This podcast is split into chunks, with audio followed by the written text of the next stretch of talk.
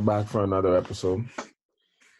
Episode two of Zoom. Episode two of actually three of COVID nineteen. Yeah, Two of Black COVID nineteen. You're right. And I don't know what episode this is of season three, but I think Yeah. it's episode five. I could be wrong. For some reason, I've lost count. I feel like it is. I'm back in a different room. I have more light now, which is good. I ended up getting a haircut. I know, I know. Your room has light. My room has no light. It does not face the sun at all. It's disrespectful. A little haircut. My barber just trying decided to act right.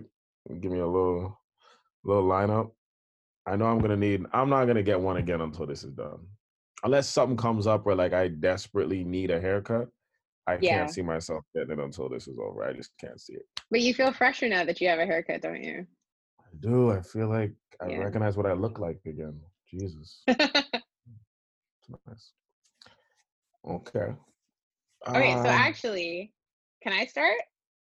yeah, go ahead. Okay, so as as you know, and as, as most people know, I'm super into social media, right? Like I I enjoy that shit. Um, but not to the level of where I think that it defines my life. So with everything that has been going on with Black Lives Matter and the movement, it has been so can you hear me? I can hear you. My headphones just aren't connected, but hold on. I'm gonna figure that out. Keep talking. Okay. So with everything that's been going on and in Black Lives Matter bleh, Black Lives Matter movement, as well as the fact of like companies getting called out for everything that they've done that has been discriminatory and just having no black staff, no one who is either an executive or black staff is being treated completely unfairly. So there was there's a couple things that have happened so far. So the first company that had a lot of call outs that happened is a company called Reformation. And they became really, really popular because they're sustainable and the funny thing is, is that their business model is based off of the idea of not only sustainability, but like equality and being a part of the community and all these other things. But the amazing part is, is that black staff and people who like work at store level as well as at a level of working in the office stipulated that they had felt as if that the owner of Reformation, her name is like Yael something, felt as if that she um didn't like to talk to them because they were black, didn't want to interact with them. And a statement that Reformation released on their Instagram, she fully admitted pretty much that that's exactly what happened and that she didn't pay. Yeah, I know, right? She pretty much Hold admitted on. She, that. hold on. What company is this? Reformation is is a thing. Reformation, they are a clothing company that is sustainable and ethical. And I was saying that their basis of their business model is real close to reparations. But okay, go on. I'm listening. So I actually wanted to read the statement because I wanted people to understand what I'm talking about. So she titled, I'm reading off my phone. So she titled, she titles the statement, I failed. Our mission is to bring sustainability to everyone. A part of sustainability is treating people equally. I realize that I have failed all of you in that regard, especially the Black community. I'm sorry. Unfortunately, the way we have practiced diversity in the past has been through a white gaze that falls too close to ignorance. After asking and listening to our team members, especially those who identify as BIPOC, I see that now. I am so angry at myself for not seeing it sooner. As a company, we have not leveraged our platform, our voice, and our content to combat the racism and injustice that pervade that pervades our country and that will change starting now. I was not a very good leader when it came to our team, which is why I stepped back 2 years ago. When a former team when former team members make accusations that I ignored them in the past, I know that this is true. I am so sad and regretful for it. This is inexcusable in itself, but when I hear black colleagues who felt that I avoided them because of the color of their skin, I burn inside thinking about the sadness I inflicted. Please know that that for me, this was not about the color of your skin, it's about my shortcomings as a person. The new leaders at Reformation are smart, supportive, caring individuals. They don't deserve your criticism, I do. We are launching an independent investigation to look into the workplace concerns that have been raised in our stores so that we may get to the bottom of this. We are so sad to see the comments and allegations of racism on social media and take them incredibly seriously. Reformation does not support or tolerate racism or discrimination. We spent the last week listening to our team. we learned so much, but most importantly, we realized how ignorant we are and how much we need to improve to become an ally and actively anti racist brand. As a result, we are digging into every part of Reformation our values and goals, marketing, recruiting, and training. So some of the changes is that they're going to be like doing like external having external advisors to direct plans along the way. They're going to be updating their qu- quarterly sustainability report and all this other stuff. And then the person who owns Reformation, whose name is Yael, she is going to be personally donating 500 $500,000 to the following charities. So the NAACP, uh, Thur- uh, Thurgood Marshall College Fund, and the National Child Development Institute.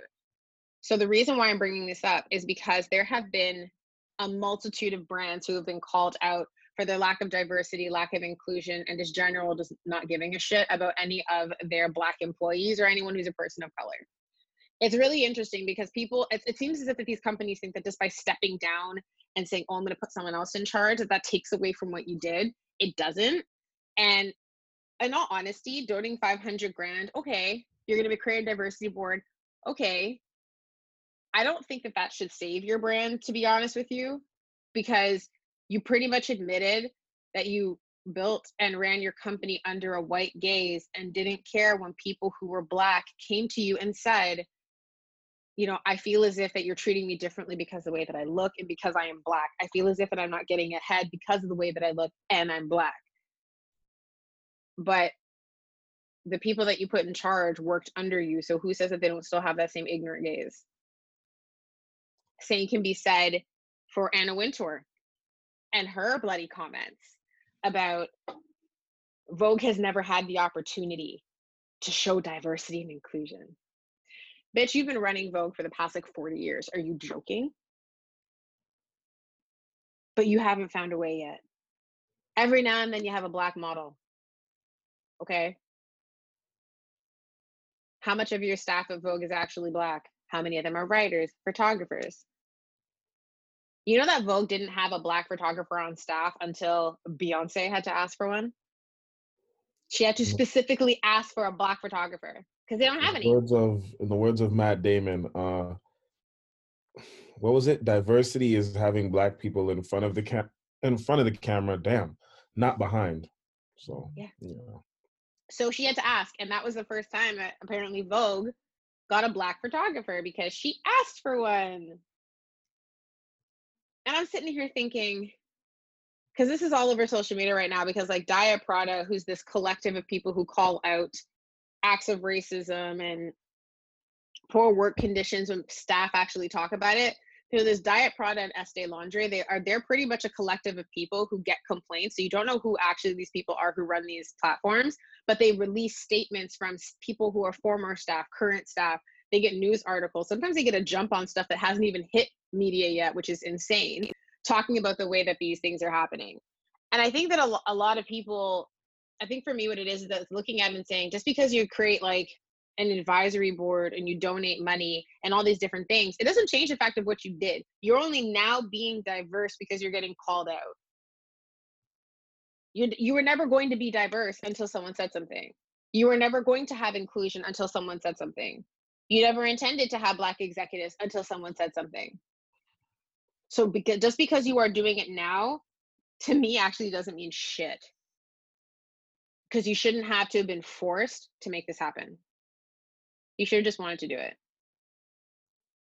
That's why I want to start with this because the most interesting thing I've seen on social media because um Sharon, there's this woman who owns a makeup brand, Uoma Beauty, and she she created a challenge called the Step Up Step Up and Shut Up Challenge, I believe where it was asking companies to release their actual numbers of how many people who work in their company are obviously Caucasian, Black, people who identify person of color, if it's female run, if it's equally male, all that kind of stuff to release their numbers. Um, there was one company that I was like, oh, they're, oh, cool, they're sustainable. They don't have one black person working for them. Not one. But they talk about diversity and have diverse models, but that's it like Matt Damon said, right? Diversity is having black people in front of the camera, but not behind it. Not in the writing room, not behind the camera, yeah. not in the executive level, just as the talent. Doesn't that doesn't that make doesn't that piss you off? It pissed me off. it, it was really really eye opening for me because of the fact that I like obviously I love I you know I love clothes, I love fashion, I love beauty, all that stuff. So it was amazing to actually see these numbers get released and to hear about these companies. I always knew that many companies obviously have an ignorant gaze, but it's just funny watching them get called out and then watching them become so nervous that they're like, "Oh, I'm just to I'm, I'm to take a step back. I'm just to resign." And put people in charge who worked under me who most likely are just as ignorant. I'm gonna say this. I'm gonna say this. Um, the saying. West, though. whether you want that to be America, Canada, the UK, it's the West. The West.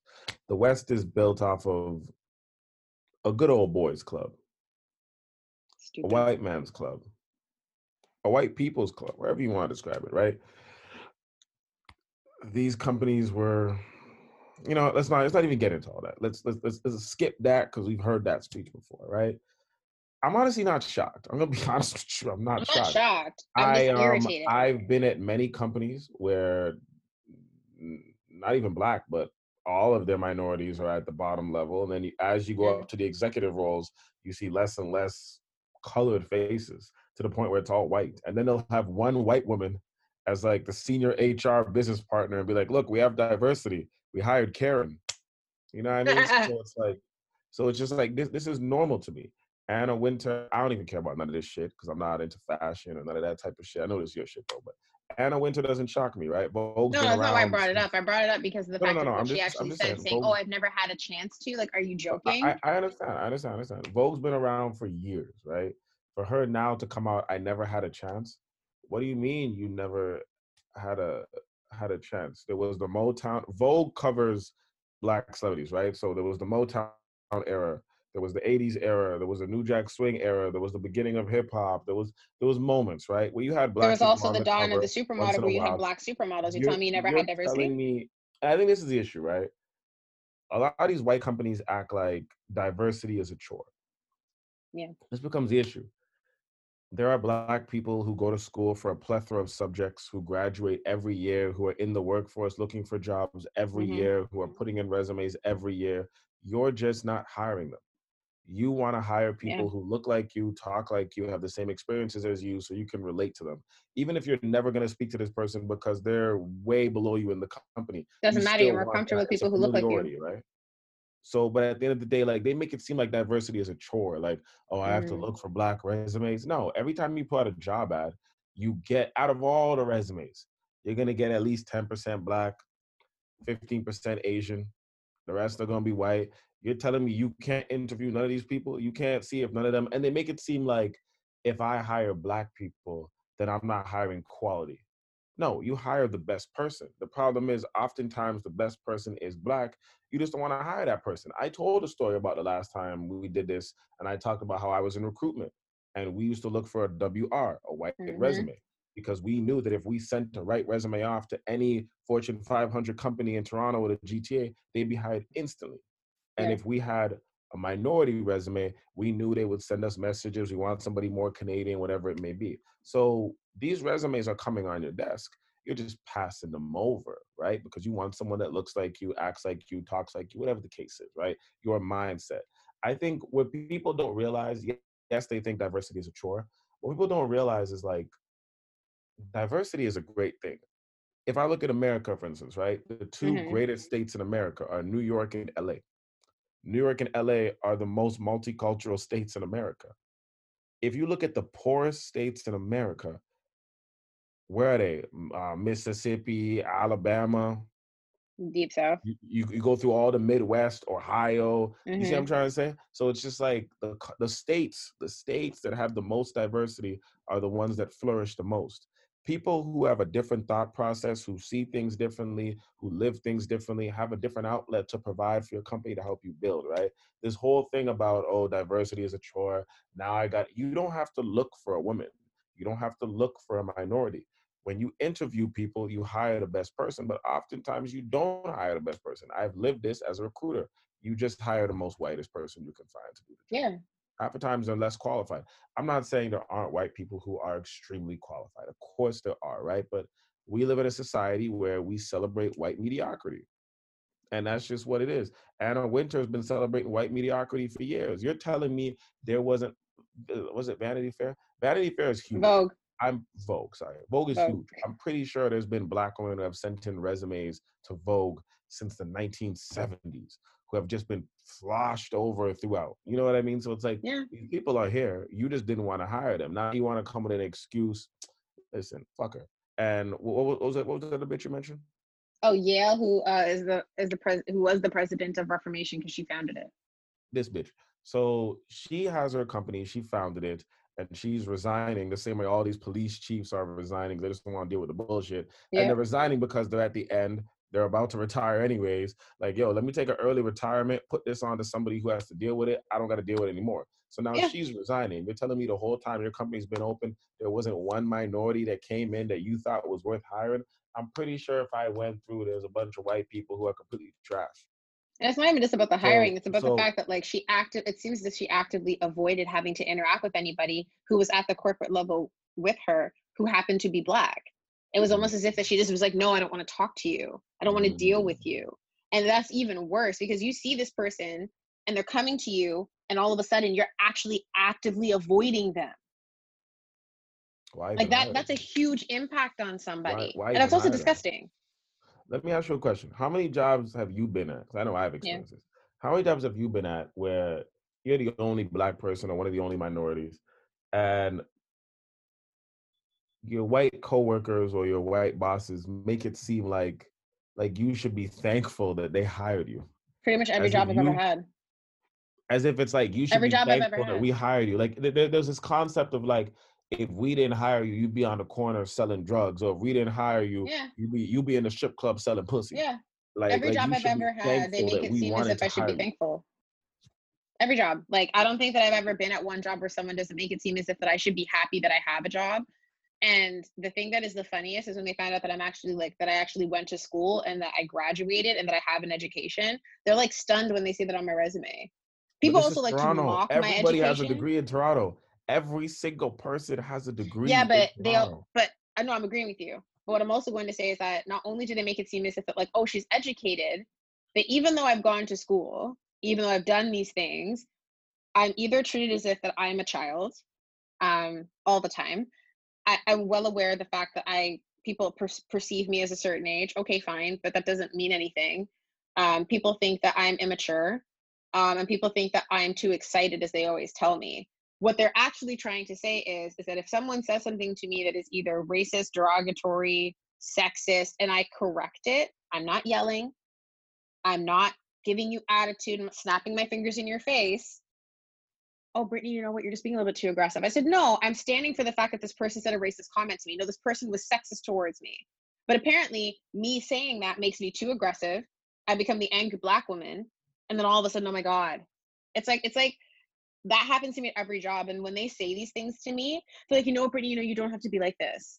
Like, it doesn't have to be this way. And what they're telling me is if somebody says something to you like that, if somebody treats you that way, you're supposed to just accept it because we let you be here. And that is exactly what has happened to me at every job I've had. It is it's like the article that you sent me about going from the work pet, the workplace pet to like an enemy. I can't remember what it was called now, but it had that kind of thing. That's it. every job I've ever been in as soon as I open my mouth to either defend myself or to even just speak up with an idea or anything, all of a sudden it's like, no, no, shh, shh, shh. No, no, no, no, no, no, no. I don't want to hear that. That's too aggressive, Brittany.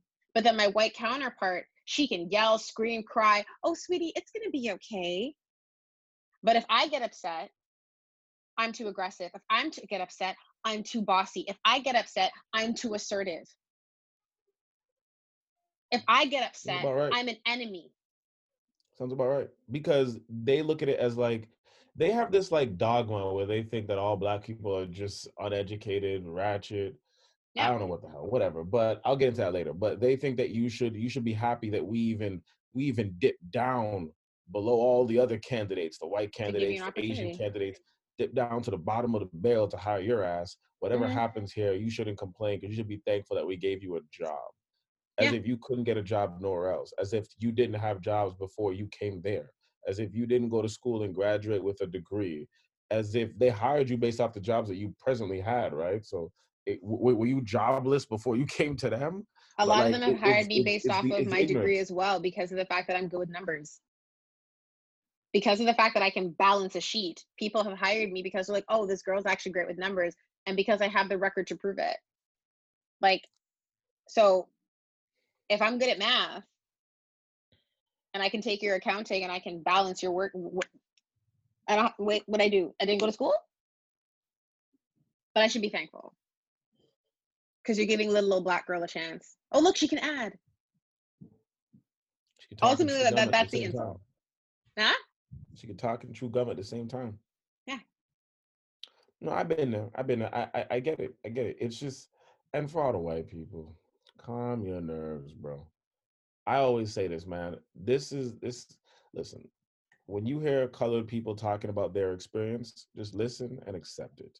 It's not about you. Don't get defensive. Not directed towards you. You don't have to get mad. Don't be a Jessica Mulroney. We're telling you our lived experience so you can be knowledgeable that this does happen. Because a lot of y'all think this don't happen because it doesn't happen to you. Because you don't see it, you think it doesn't exist. And then like it's all in your head. But no, I'm I'm Or they I'm think that you're put, or they think that you're laying a personal attack against them. You heard about what happened with Jessica Mulroney, right? Yeah, I heard about it. Exactly. No one ever said anything to her. So don't be a Jessica Mulroney and think that because someone you know who is black or a person of color says something that is directed at you. To be honest, if you're gonna get that all up, if you're gonna get all that upset, that means that you've done something in the past that you shouldn't have, or that you're currently doing right now, for you to get that offended. Actually, lay, lay out what happened with Jessica Mulroney. So okay, Most people don't know who the hell Jessica Mulroney is. That is true. That actually makes me kind of happy. Okay, so Jessica Mulroney is Jessica Mulroney is married to Ben Mulroney, and in Canada, Ben Mulroney's dad actually used to be what was he the premier? I can't remember. Anyway, he used to be a head of government here. And Jessica Mulroney um, is actually the great granddaughter or granddaughter of the dude who founded Brown Shoes. So she has always, always lived a privileged life because her last name is like Brownstein or something like that. The name, the Brown Shoes comes from that name. She married Ben Mulroney in Montreal, whatever it is. She became, she's always been like an heiress to this, and she became famous for dressing Meghan Markle. And then all of a sudden, overnight, she was a celebrity stylist. Her background, she brought Kleinfeld, that famous dress place, to the Bay here in Canada. She had a TV show on CTV called I Do Redo. Um, and she had one other thing that I can't remember right now off the top of my head. Sasha Exeter, who is a former athlete as well as an influencer, and she is also a mommy blogger because she's a single mom. She always talks about this. She is a black woman who is Canadian who does these things. She is an influencer. Sasha posted on her Instagram pretty much like a thing calling out like the white people that she knows, like a blanket statement about them being able to use their privilege to help make a difference for the Black Lives Matter movement and actually to allow these voices to be heard and to become a genuine ally. Well, apparently Jessica Mulroney thought that that was a direct attack, attack on her and snapped. In one comment, she is saying to Sasha, Oh my God, I stand behind you, I stand behind you, while privately DMing her and saying that she is going to call all the brands who work with Sasha and make sure that she never works again. Threatening her livelihood, saying that her, she actually says this because there was screenshots of this, that her voice doesn't matter.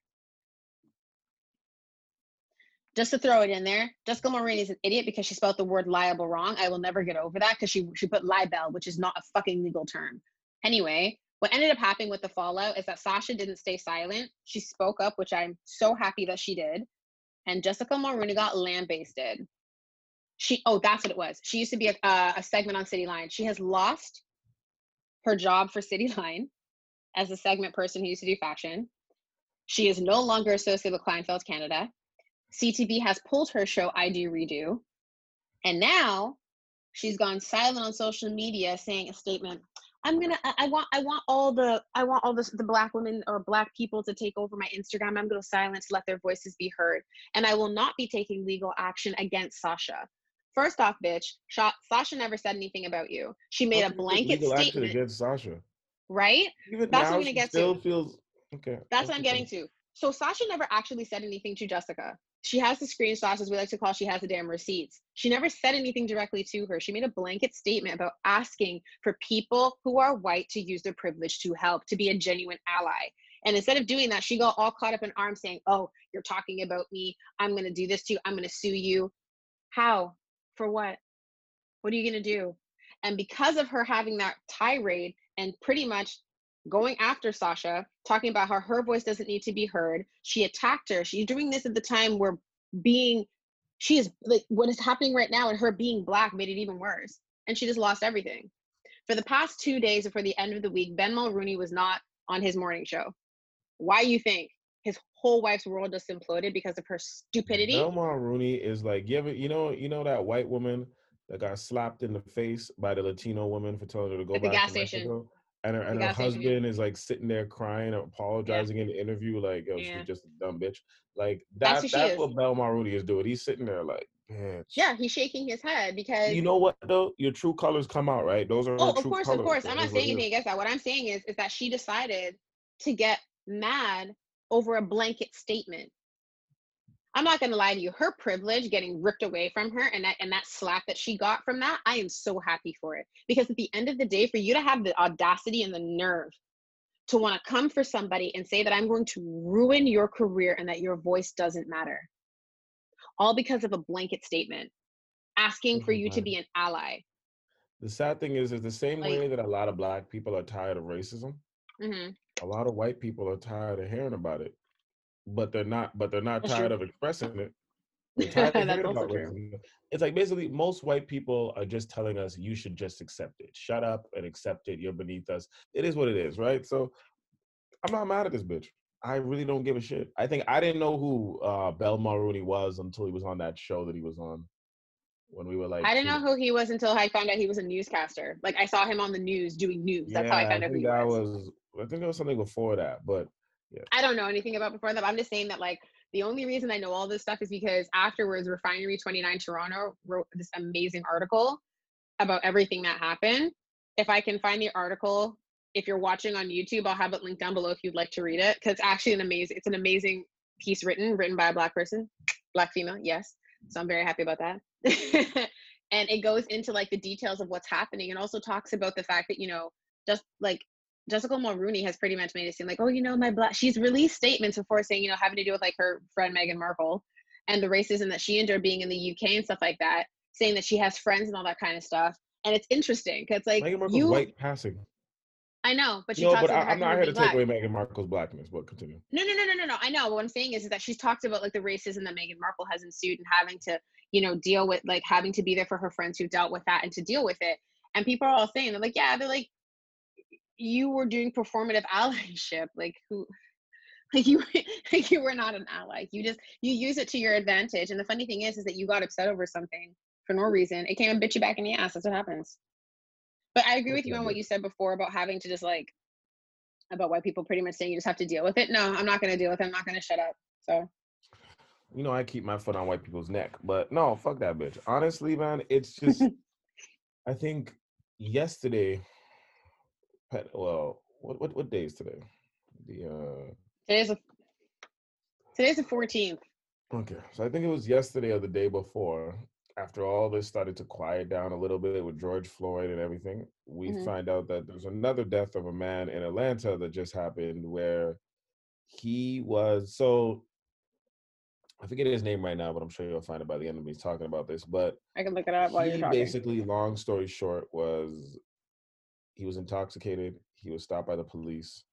Um, the police basically the police tried to handcuff him, and he got away and ran. Fine. Wait, was this the First Nations from- chief? What? Is this the is this the First Nations chief Well, it's in Atlanta. in Atlanta? Sorry, sorry, the cops beat up a First Nations chief too. Sorry, go ahead, go ahead. Wrong person. No, I'm gonna get to that. I'm gonna get to that. But Sorry. he um. So long story Okay, short, he was stopped by the police because he was intoxicated.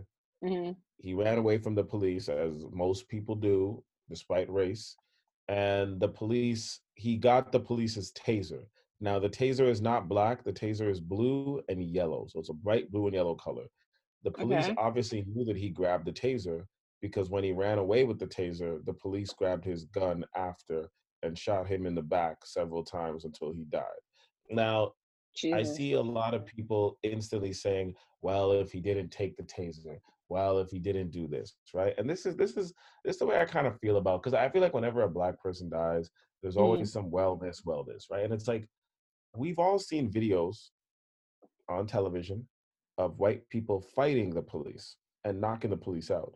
We've seen Mhm. videos on television of white people grabbing the police's taser and tasing the police. We've seen videos on television of white people grabbing the police's gun. We've seen videos on television of white men taking the police's vehicle and riding off. We've seen videos on television of white Mhm. men going up to the police officer with an armed weapon and saying, if you don't leave me alone, I will kill you. Full out death threats, right? Robert Fuller. Uh-huh. But whenever a black person dies, the immediate response is, well, he did something. Well, he had to do something. He grabbed the taser. I could see if he grabbed the gun and another cop shot him, I would understand.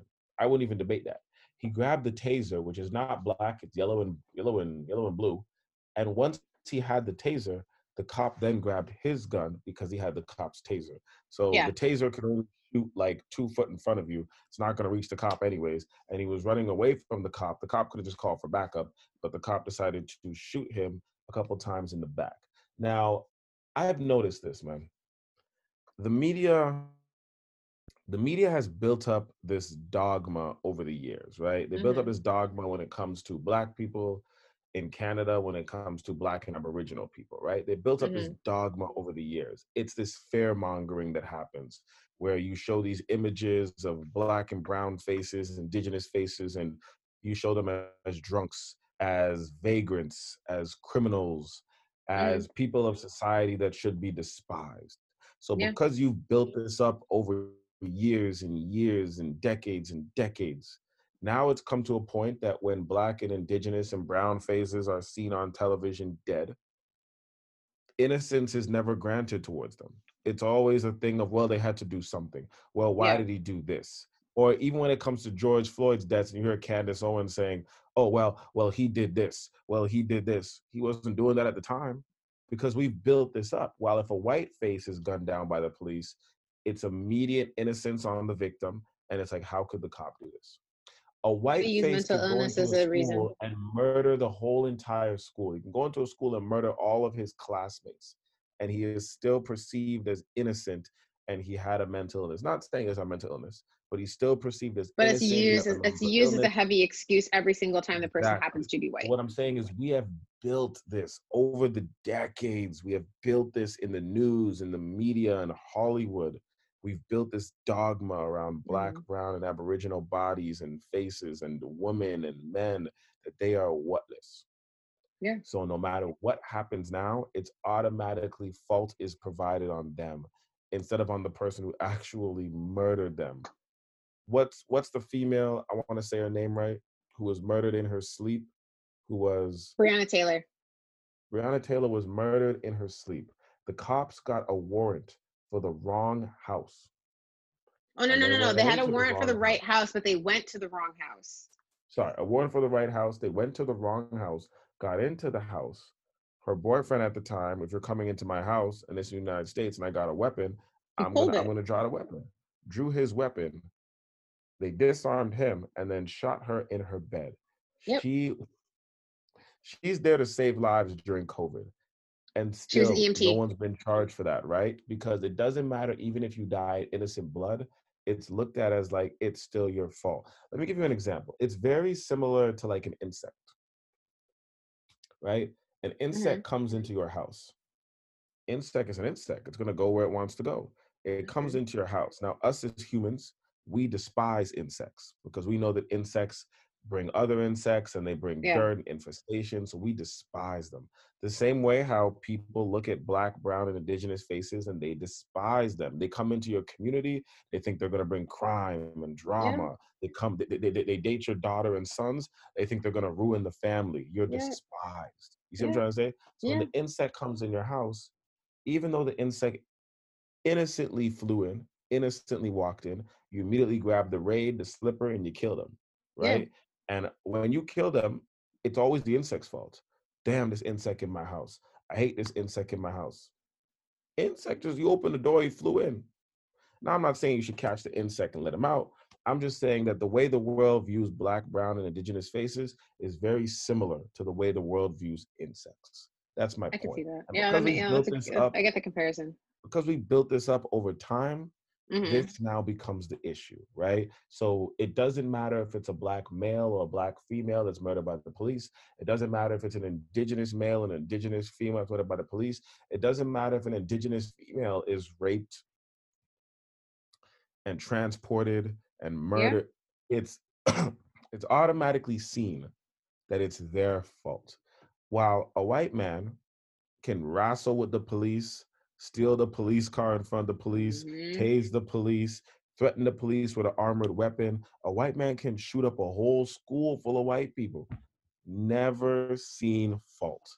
It's it's a psychological thing. We've psychologically made everybody see this, right? And there's even black people who are like, "Oh my God, like like he had to do something, right?" If you talk to the older black generation, definitely he had to do something. There's no way the cops would just do him like that.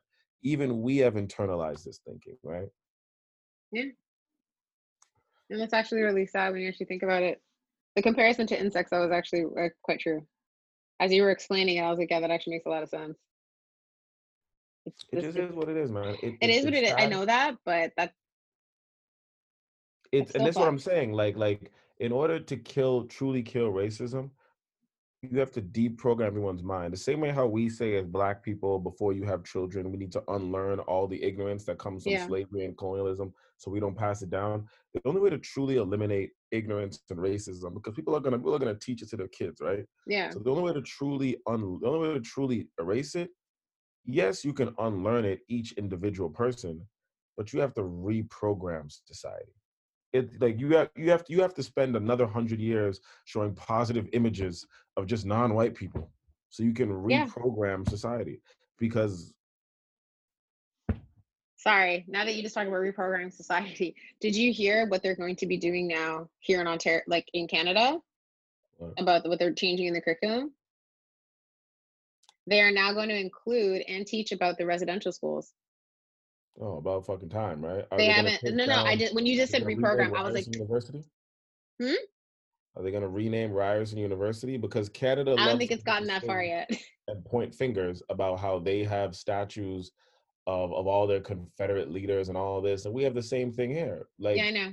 residential schools, literally a school system from the 1800s all the way up until 1998, where they were kidnapping. It was 98. Sorry, I just want to check and see. But that was it was 98. It was a high suicide rate. And then at the end of the day, they literally took the architect of the residential school and named one of Toronto's top three universities after him. Sorry, I just want to see how long we had residential schools. You can keep talking. I'm just checking. No, I just want I want to hear this. I know it's the mid 90s. That's what I'm looking for. I'm just I'm just curious. The last federally operational residential school closed in 1996, and it was called Gordon's Indian Residential School, and was located in Pun- Puninsky, Saskatchewan. I'm saying that wrong. The last one closed in 96 Ridiculous. in Saskatchewan. And they named one of Canada's major universities after after the guy that architected the residential school, right? Yeah. You know what, man? And I people and that's the problem, man. And I said this in the last meeting, right?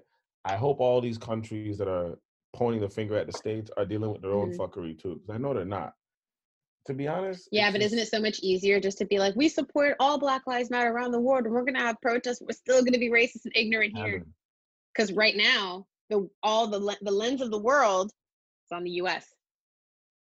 See, I talked about this. I know the last time we're in this, I said that my company, which is a software company, they decided. So my company decided that they were going to put out a post to say that they stand with uh, Black Lives Matter. My company puts out posts about every single thing, whether it's forest fires in Brazil, forest fires Yeah. in Australia, saving dogs and cats, everything. They're very liberal. So Yeah. they didn't put out nothing about what was happening in the states or what was happening around the world because they just don't give a shit, right? So then Yeah. one, one of the black executives said we should do this, and then they decided to put it out. When they put it out, a past associate of the company who wasn't black, he was he was of Indian descent. He taught he came on Twitter and talked about how he experienced racism in the company for the years that he was there, and then other employees came out. Then they decided that they wanted to have so every Thursday we have a meeting in the office where we talk about what's happening in the company. They decided they wanted to dedicate the Thursday that just passed here to all the black employees. So we created a black group. and a lot of the we only have 26 black employees out of a company of like 500 people, right? So less than two percent. Yes, and all the black employees are in Toronto. There's no black employees in the U.S. office, no black employees in the in the Amsterdam office.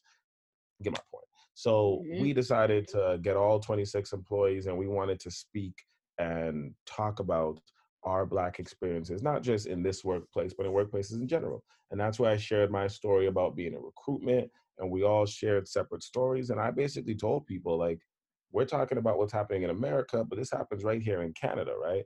And at the end of the day, like I, I see these Black Lives Matter rallies happening all over the world, but you have the Netherlands where they have a Christmas festival, everybody wears blackface.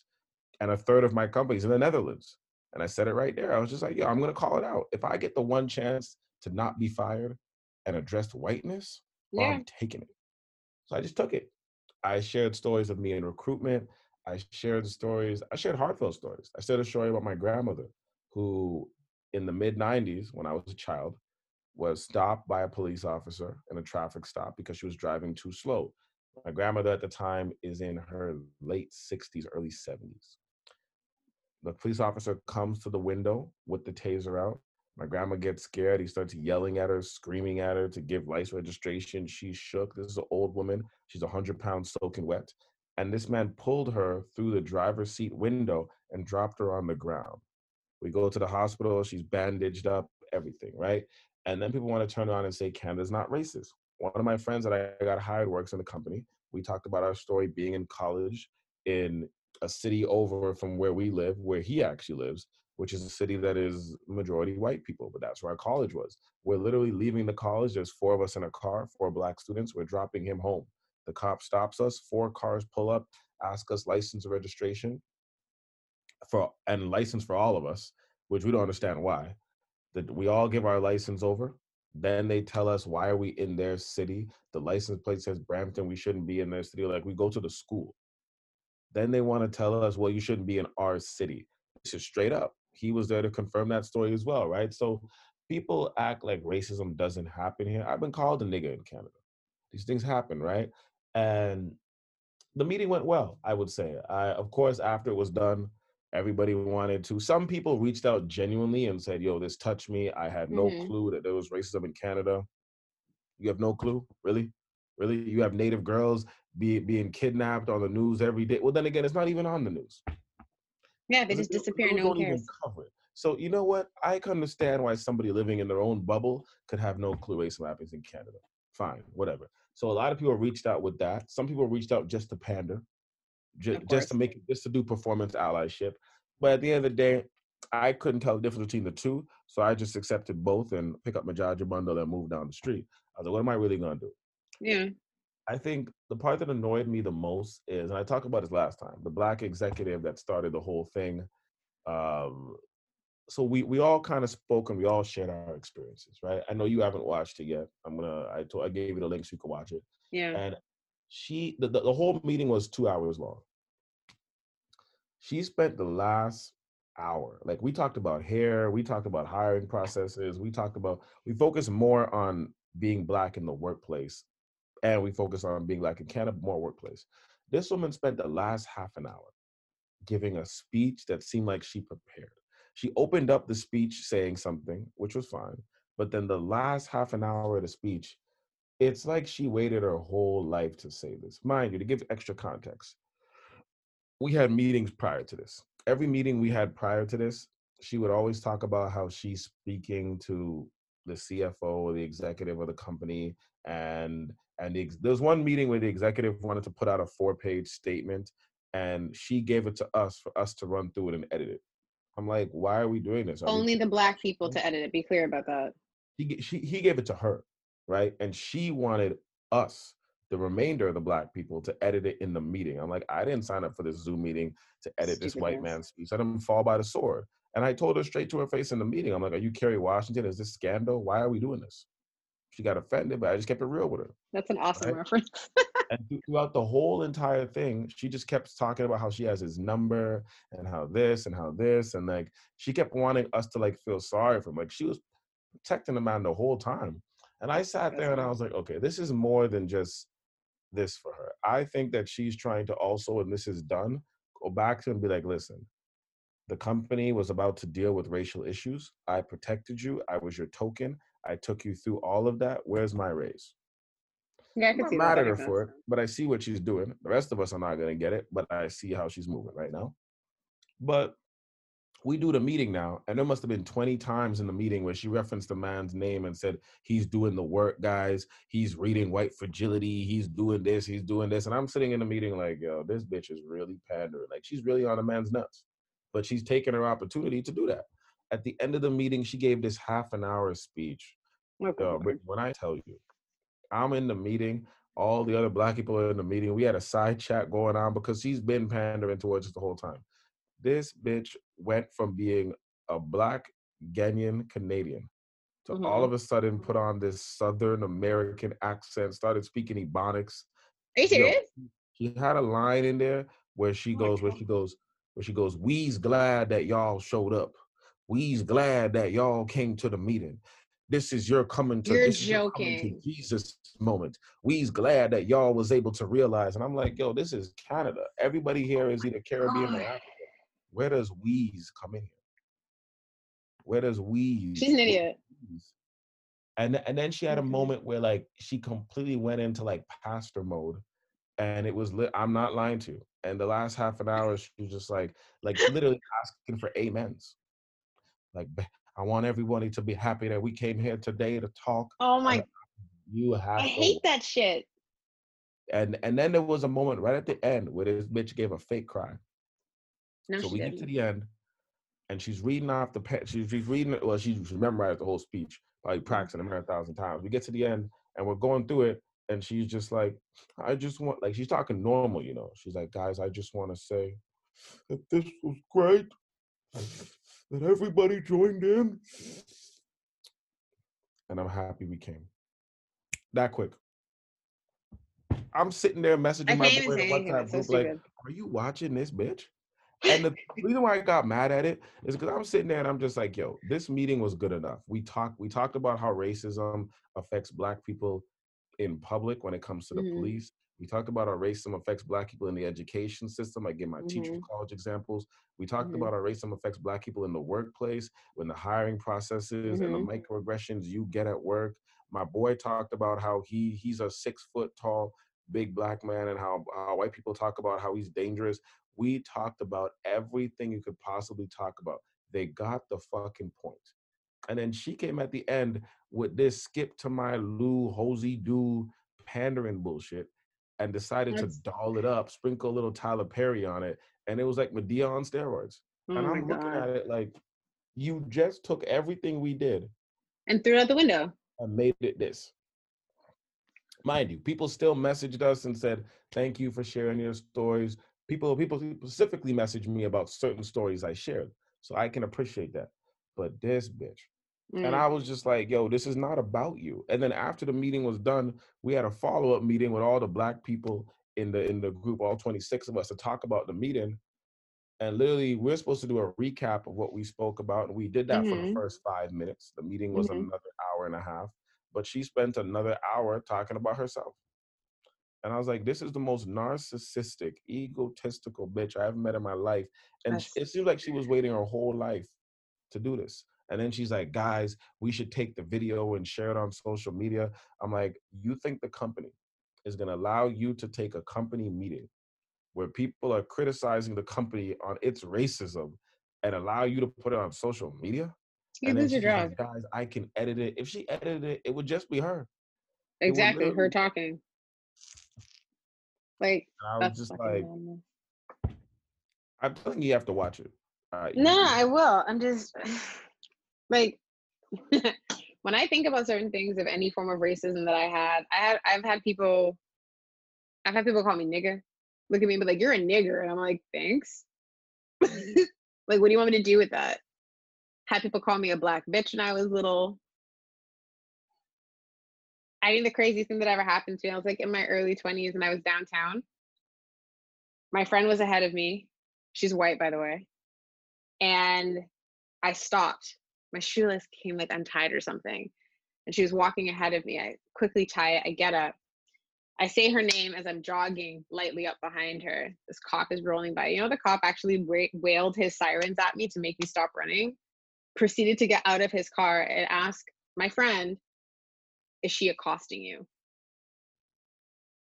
With his hand on his hip, like he was going to draw his gun and put a bullet in me, all because of the fact that I lightly jogged up behind my friend and said her name. And I could just stand there. I was like seething, couldn't do anything, just stood there. And then the girl looks at him and goes, She's my friend. Oh, oh, well, okay, fine then. Did and then just stare. Huh? Did your white friend tell you it's all in your head after? No, she actually didn't say anything afterwards because I don't think she knew what to say. And to be honest with you, she never talked about that incident ever again. I was the only one who ever actually remembered it. Because in that moment of seeing the way that he approached me and put his hand on his hip like I was going to do something, the entire time I was standing there, I was just staring at his hand. Because in my mind, I said, if I move too fast, if I say something that he doesn't deem as respectful, or if I look like I'm going to attack him, I'm going to die. Because I became a threat from running up behind my friend. But I wasn't even running, I was slightly jogging, but it didn't matter. Well, that's the role of the cops, right? The role of the cops is not to keep everyone safe. The role of the cops No, it's only to keep certain people safe. It's just to keep white people safe. But let's just okay, keep white people safe. Let's be real. Keep white people safe. Keep white people safe. You know, you know what's interesting? You know what's interesting about that? So I am obviously light skinned. okay. I am a light skinned black woman. And light skinned people have a privilege that a lot of us don't like to acknowledge and some of us take it to the extent of being jackasses about it. But Thanks. like actual assholes. There are certain things that I didn't know until you told me, and I was like, "What the fuck?" Anyway, we get into my point. My point is, is that it's interesting being light skinned, being around white people, because as we like to say, you and I like to say that I am digestible. Oh, you don't look that black. You don't sound black. Oh, but bring it really no. You must be half white. I'm not the amazing thing of watching it is that that privilege allows you to blend in a little bit. And a lot of people don't like people like people don't like to admit that. And if they do, they're arrogant about it. Me, on the other hand, I fucking hate it. It's amazing to see that once these white people say something to you that is racist, prejudice, ignorant, whatever term you would like to use of definition, and you stop them in their tracks, they look at you and they're like, oh, I didn't think you were that black. Oh, wait, you are that black? And then their whole attitude about you changes. You start to get treated much poorly than you did before. You realize that they don't want to talk to you. How to get treated like us. Yeah, they don't want to be around you. And guess what? I'm fine with that because why the fuck would I want to be friends with a bunch of ignorant people who are going to talk shit about black people? I am black. I don't give a yeah, shit. You both know plenty of black people. oh no no no. White friends who allow their white. Oh no, who pander and who play into that. I'm not saying anything against. I'm not saying that they don't do that, but what I'm saying is it's it's interesting to see because you see the people who light skinned people specifically, and I'm gonna fucking say it, who pander to that shit and who live for that because they're being they don't care if you say that they're a nigga. You know, they don't care if you say something ignorant or ra- they don't give a shit. But then there's people there's people like me who actually say, What the fuck are you saying? and call you on it. And then all of a sudden it's like you become public enemy number one. I lost a job because of the fact that i stood up for myself and all of a sudden i was too much. They were like oh but you're a light skin. Now you keep talking. I started off great. People liked me then they decided to bully my ass. Right? So they want you to be their token. Yeah. They don't and I was never the to- I was never the token. token. To be an accessory. Yeah, but I never like they thought that. And then I was just like, no. But then this other bitch came in who became the motherfucking token. and then they were like, you know, we're gonna just replace you with her because she allows us to pander. She allows us to say whatever the fuck we want. She doesn't talk back. She doesn't say anything. She doesn't correct the behavior. You know what, Brittany, you're you, are you are correcting us too much. You're telling us that we can't say these things. You're not letting us treat you like dirt, but she does. So we're just going to get rid of you and keep her. And that's exactly what fucking happened. Makes sense. You know, man. No, you know what, man. Uh, I don't know if racism truly is going to change. I don't think it will. Um, I I doubt it. I think I think it's taught, and I think people people people thought that racism didn't exist because it was the old white men thing who were in their 70s but those old white men have taught a new generation of people. They had a black lives matter protest in toronto and there was a young white kid 18 years old showed up in blackface. I'm sure his parents are racist as hell right? So yeah. it's it's taught. It's something that's taught. It's something that because it's taught it will always be there as long as you're teaching it to your children. So i don't think it will ever go away um i think i did i did like two videos i saw I liked um, the video from Hasan. What is Hasan's goddamn last name? Hasan Minhaj. Oh, the YouTube the, the YouTube one you sent me. Yeah, Hasan. Is it Hasan? Minhaj? I can't remember his last name. Oh, I fuck up his name. I have but it in the, the. It was from Hasan.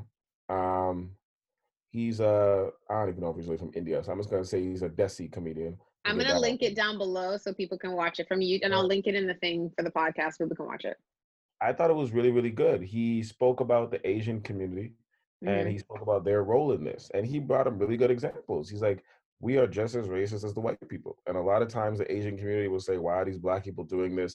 I don't understand. But the Asian community comes from countries where there was civil unrest for mm-hmm. them being treated with inequality, where they would riot, where they would overthrow the government, yeah. it would be full out war. And then they come here and they know that black people are being treated like shit but because it's not them, they're like, oh, they why are they doing this? Basically saying that black people should just accept the treatment that is given to them by America, Canada, the West, white people, or including some Asians, right? I've been a lot of Asian stores and we know how that goes. I don't even have to I go know. over that, but you already know how it is to be in an Asian store. So they, they, they internalize the same thing once they get here and they realize yeah. that black people are the deviant. It's funny because you come from from a country where you are looked as deviant, and you want empathy and that's why you come to north america and the west and then you come to north america and the west and you you basically target another people yep. who went through the same thing you went through in your country of being seen as the deviant but you wanted empathy there and that's why you came here but you can't give empathy to them and i love how he articulated that and he's just like what is the difference and he brought it up and he called them out and it's about time somebody calls out the asian community it was it's really well done. and i'm happy he did it I actually like the video. I've never seen I've seen people call the Asian community who weren't Asian. I've never seen an Asian person really call the Asian community. I think Lilly Singh did something on it, but I like what Hasan did. I liked it. He, he laid it out the, so well. Laid it out well. I thought it was good. Yeah. And then on the same day, or at least the same, well, I don't know if it's the same day, but I liked what Dave Chappelle did. Dave Chappelle came out with a special. I believe it's on Netflix, but I saw it on YouTube. It's eight the minutes. clip that's on 40, YouTube is called 846. Yeah, it's on Netflix as well. But it's eight minutes and 46 seconds, which is basically the amount of time that the cop had his knee before he died. And mm-hmm. he did a complete special, basically addressing white America again, because we know exactly what the hell this is. Did it in his hometown. And of course, Dave Chappelle, Dave Chappelle and Chris Rock are really good at this. Same with DL Hughley. There's a couple of comics I like that are intelligent and it wasn't even comedic. He just spoke the truth with a few punchlines, and he literally hit every single point, right? But I know it's gonna go in one ear and out the other. It doesn't matter if it's a black person that people love, but you know what? I'm gonna try to look at it positive. Maybe this might reach a few people. Maybe, Maybe the Hasan thing might reach a few Asian people. Maybe this might change a few minds. I doubt it because I have lived experience that shows me it won't. And I'll just live off my lived experience instead of having optimistic expectations that never really come true. But I do like what both of them said. I like what Dave Chappelle said. I like what Hasan said. I thought I thought I thought they were both really great. To be honest, I thought it hit it right on the head. Um, I like the fact that they stepped up and took time to produce that and compile it together and put it out to the public. I think that of course certain people it may hit, most people it won't, but I mm-hmm. enjoyed mm-hmm. the fact that it was done. Yeah, I would agree. When you sent them to me, I saw Hasan's first thought it was amazing. Everything that he said, the examples he laid out, even the way that he did the video showing, especially when he started listing out the examples and every single face started popping up and covered the screen of just trying to get that message through. And then even talking about the examples of the way that they speak about Black people in their own homes, everything that he said. and then Dave Chappelle's segment, the whole thing is 27 minutes long, but it's like the fastest 27 minutes you hear because it's just so it's so impactful that you just sit there and you're like, wow, that's all you can say. Like it was that good. Then again, Dave Chappelle's pretty brilliant, so. I liked it. I actually yeah. really, really liked it. I think Dave Chappelle's like up to his game from when he first started. There's a few comics I like like that. I like Dave Chappelle. I like Chris Rock. I like D.L. Hughley. There's a few comments I like. Like I'm I'm not into the black comics that are going to do the same ghetto jokes. It doesn't really get me like that, to be honest mm-hmm. with you. Maybe because I'm not from America, so I don't have that same lived experience. There's a similar lived experience here, but it's not the same, right? So I can't connect to it. I do like like Majah Hype and people like that that do like the cultural jokes because mm-hmm. I come mm-hmm. from a cultural background, so I understand that. But in terms of American black comics, I like my Dave Chappelle, my Chris Rock, my D.L. Hughley. There's a few others. Uh, there's actually a few white comics I like too. It's not just them, but yeah, I thought I thought it was really really good. I'm not gonna lie. Um, I saw Joe Rogan did something. I thought that was really really good, but I think it's been a good week, man. I did I did the meeting I said I was gonna do with my workplace. I thought it I thought it I thought it was I thought it was good. I thought it was well needed. I thought my boss, not my boss, but I thought the most senior black person on the team was just cooning, which I knew she was gonna do before it even happened because she That's was so frustrating. So I knew she was gonna coon in front of people. I, I was not I, I expected that to be honest with you. Um other than that, what else happened during this week? I think that was it actually. It's COVID, so it's just nine to five. Um, we finally watched that Kerry Washington movie. American Son. It was it was good. It was what I expected. It, yeah, but it was good. You know, what I mean, I'm I, not I'm not mad at it. It was okay. I think we also watched um what was the other shit that we Queen watched? and Slim. Queen and Slim, I thought was really. It took good. us forever to see this movie because the fact that we missed it when it came out in cinemas, and then when we wanted to try and find it, it was like impossible to. You have to wait for the bootleg version to up on the internet. Doesn't matter though. The bootleg version was like very good. It was amazing. It was no, know, such an amazing movie. Good. I really, really liked it to be honest with you. From start to finish, I was like, okay. Yeah. I feel it like great. it had the same like cinematography feel as Moonlight, and that's kind of that's. Yeah, kinda, that's a good comparison. Yeah. yeah. I thought it was really, really good. I thought I thought the story was good. Yeah. I thought the character development between both of them were good. The relationship was good. Yeah. I actually really liked it. And I was talking to you about this, man. Like I I really enjoy this new renaissance of black films, just to get away from the racist bullshit. I really enjoy this new renaissance of black films. I don't know how many times, and maybe because I'm trying to put something out there myself, but like I enjoy it. Like yeah, like, I, like the Issa Rae's the photograph.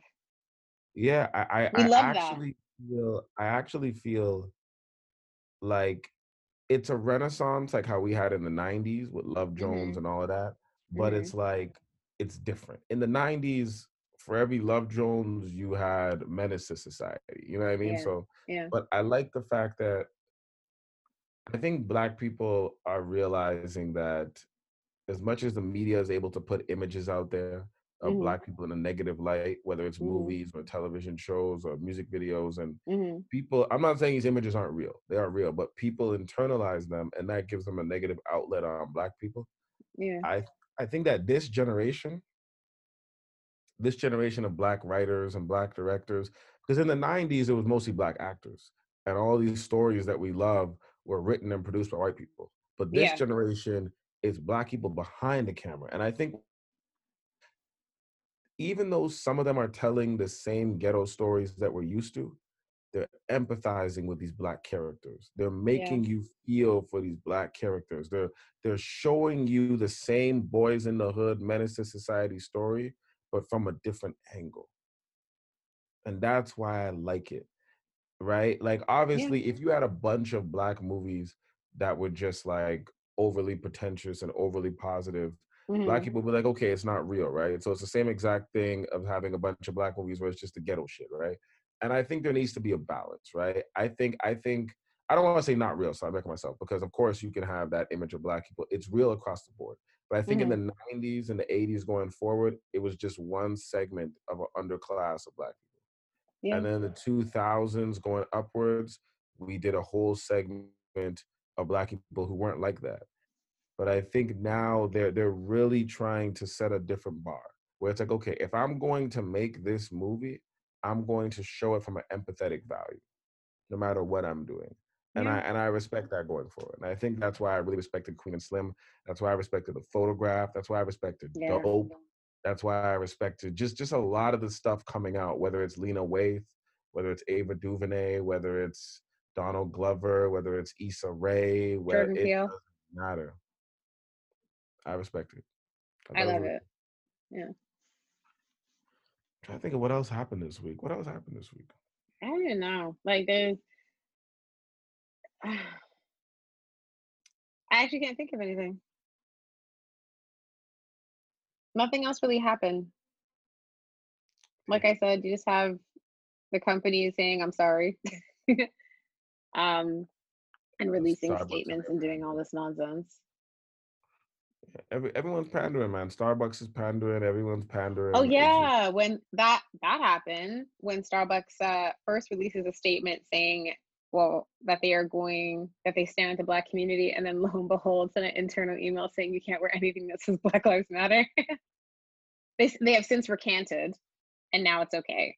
Of course they did because of public outrage. this is the thing, man. No company wants to be on the wrong side of history.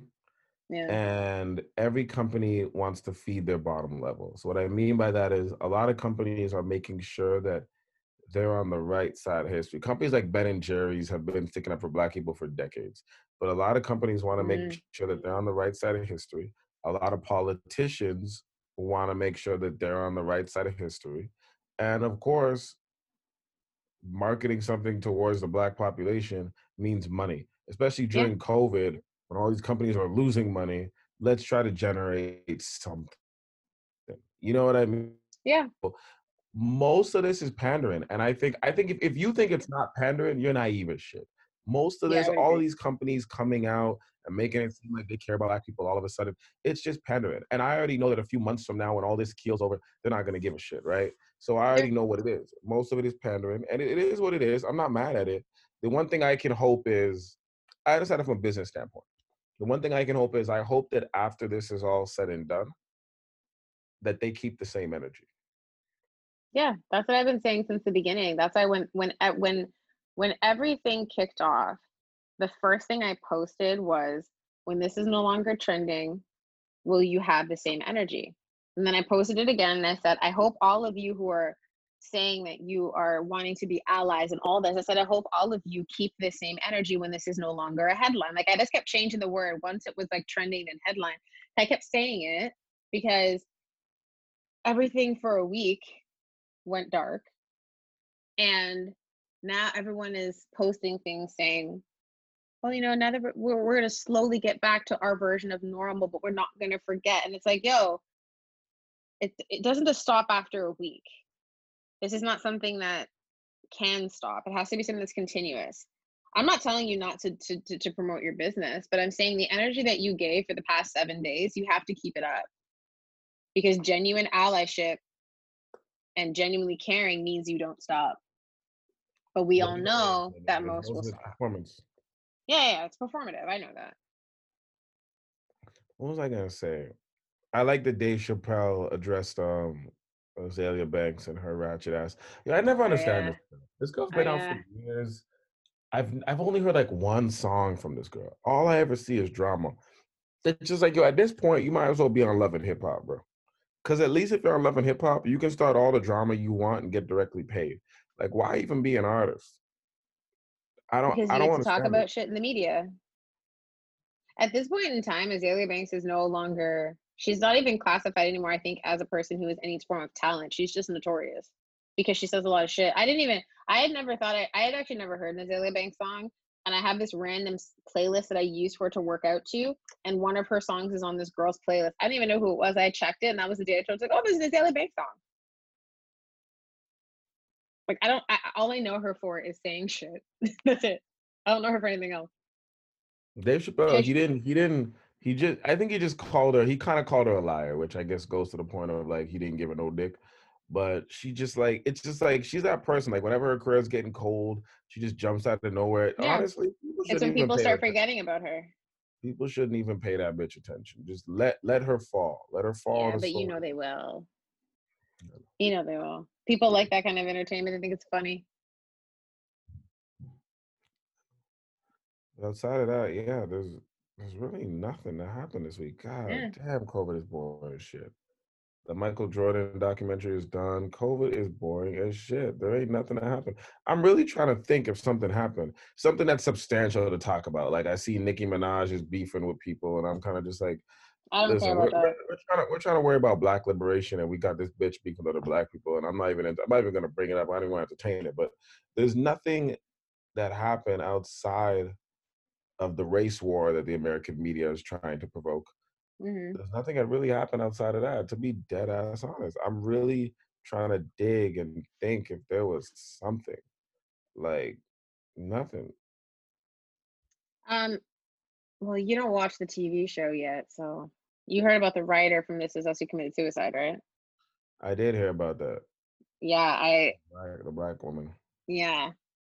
It was really sad actually, just because it makes you think about the fact of the way that anyone who's watched This Is Us knows how traumatic like that show is so sad. So well written though. And I sometimes I when I found out that she died, I thought to myself, because apparently she suffered from like anxiety and depression. She apparently had tweeted about that. Um and thinking about it, when you think of the concept of the show This Is Us, I was like, I wonder how much of her own pain she wrote into this show. Well, is she the head writer or is she one of the writers? She was one of the writers, but she was one of the main writers. Mm. So imagine how much of her own pain she put into the writing of that show. That was actually really sad. I was like, that's really sad. Sad shit. Because she was she was she from from what people say about her, she was very talented. Like she was she was very talented. And it's sad that she didn't have it's just sad that I know was for the my only way that she could get out. just, just to be a writer and to be able to get picked up on a Hollywood show, you have to be extremely talented. So I can only Yeah. I can only imagine what she had to go. Then to be a female black writer, hmm I can only imagine. Yeah. That's the only thing I can really think of that's like that happened that I was like, whoa. God, nothing happened. Eh? It's Nothing like when you watch happened. sports channels and they're just still talking about Michael Jordan documentary that hasn't aired in two weeks. It's closed. Like really nothing. I think today is the season finale of Insecure too. So that's gonna It be done. is, because right now it's trending on Twitter. Yeah, so that's gonna be done. Damn, there ain't shit. We have a list of movies that we need to watch though. We have movies dating back to like I know. 2018 that we still haven't watched, and then we have all these shows saved on Netflix. So I need to stop acting like I don't have shit to do. But there's nothing beyond that. Jesus Yeah. Christ, it's getting really bad.